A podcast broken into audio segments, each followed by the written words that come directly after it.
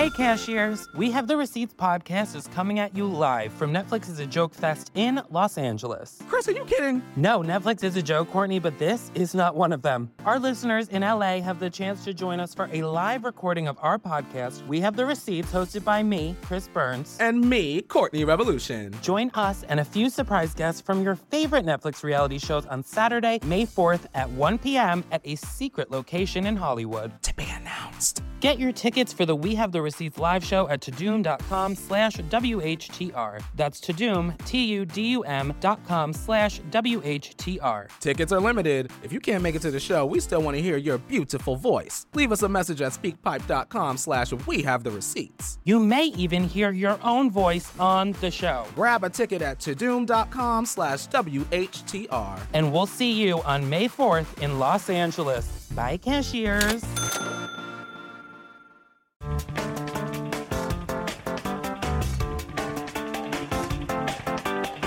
Know, this pandemic actually gave me a chance to spend a lot of time with my kids. A lot of fucking time with my kids. For the first time, I realized my kids are a little spoiled. They're a little spoiled, but it's not by choice, it's by circumstances. I have good kids. My kids are great fucking kids. I gotta be honest, man. I got very lucky. I got great kids. But because of their circumstances, they're a little spoiled. For example, my kids have been flying private since they've been born. They didn't ask for that. They were born into that. They only travel with me. The first time they traveled outside of me was during this pandemic with my ex-wife. Went back to Philadelphia with their mom to go see their grandma.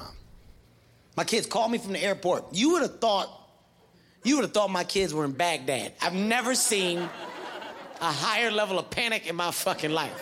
Call me from the airport. Dad! What's happening? My daughter was like, they're taking my lotions and my toothpaste. What am I supposed to do?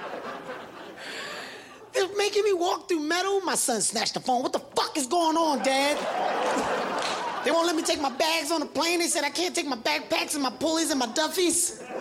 Saying I gotta put my games underneath. Well, how am I gonna play them, Dad? I told them both, relax, stop it. Stop. Both of you. It's called security. It's called TSA, okay? This is called life with your mother, all right? There's a difference. There's a drop off. It's all right. Things change. It's okay. You'll both be fine. I overlook some of the things that I do because I never thought twice about them. Me and my kids go to the amusement park. We do the whole park. The whole fucking park, man, in 30, 40 minutes. How? Well, I call ahead. There's a concierge they assigned to me. I get to the park, the concierge walks me and my family up to the front of every single ride. Done it for years. Keep in mind, I explain to my kids listen, this is earned, it's not given. This doesn't just happen. Your father worked hard to be able to walk to the front of these fucking lines.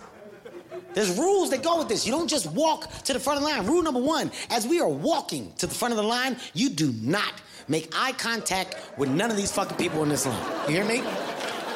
You keep your eyes straight ahead and you don't fucking look left or right until we get to the front of the line. These people are gonna say things. They're gonna say a lot of mean things about me, you. You just ignore them. Fucking ignore them because guess what? When we're in our car, we're headed home, we're never gonna see these people again. You know what these people are gonna be? They're still gonna be in that fucking line, to be honest with you. They're still gonna be in the fucking line. And that's reality.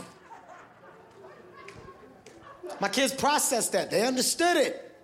For years, this is how we operated. They called me from the amusement park.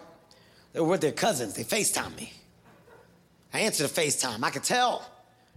I could tell that they were weak, malnourished. They haven't eaten in hours. I could tell. They had the white shit in the corner of their mouths. they could barely stand. Ah. Ah. Dad! We've been in line for hours. We haven't rode anything. We got the fast pass, but it's not fast at all. can, can you call somebody? Can you do something? So who you with? Who are you with? Our cousins. Is your mother there? Yes. Put your mom on the phone. Let me talk to your mom. Get your mom on the phone. She said, hey, what's up, Kev? Hey. Checkmate, bitch. I hung the phone. It's quick. I haven't went over these jokes with my ex-wife yet. I just want to let you guys know.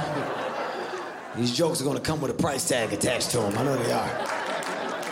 Probably have to buy her a Tesla truck or something. Something's gotta happen. It's just a good fucking joke. Those are two good jokes. I can't get rid of them. I thought about those jokes for a long time.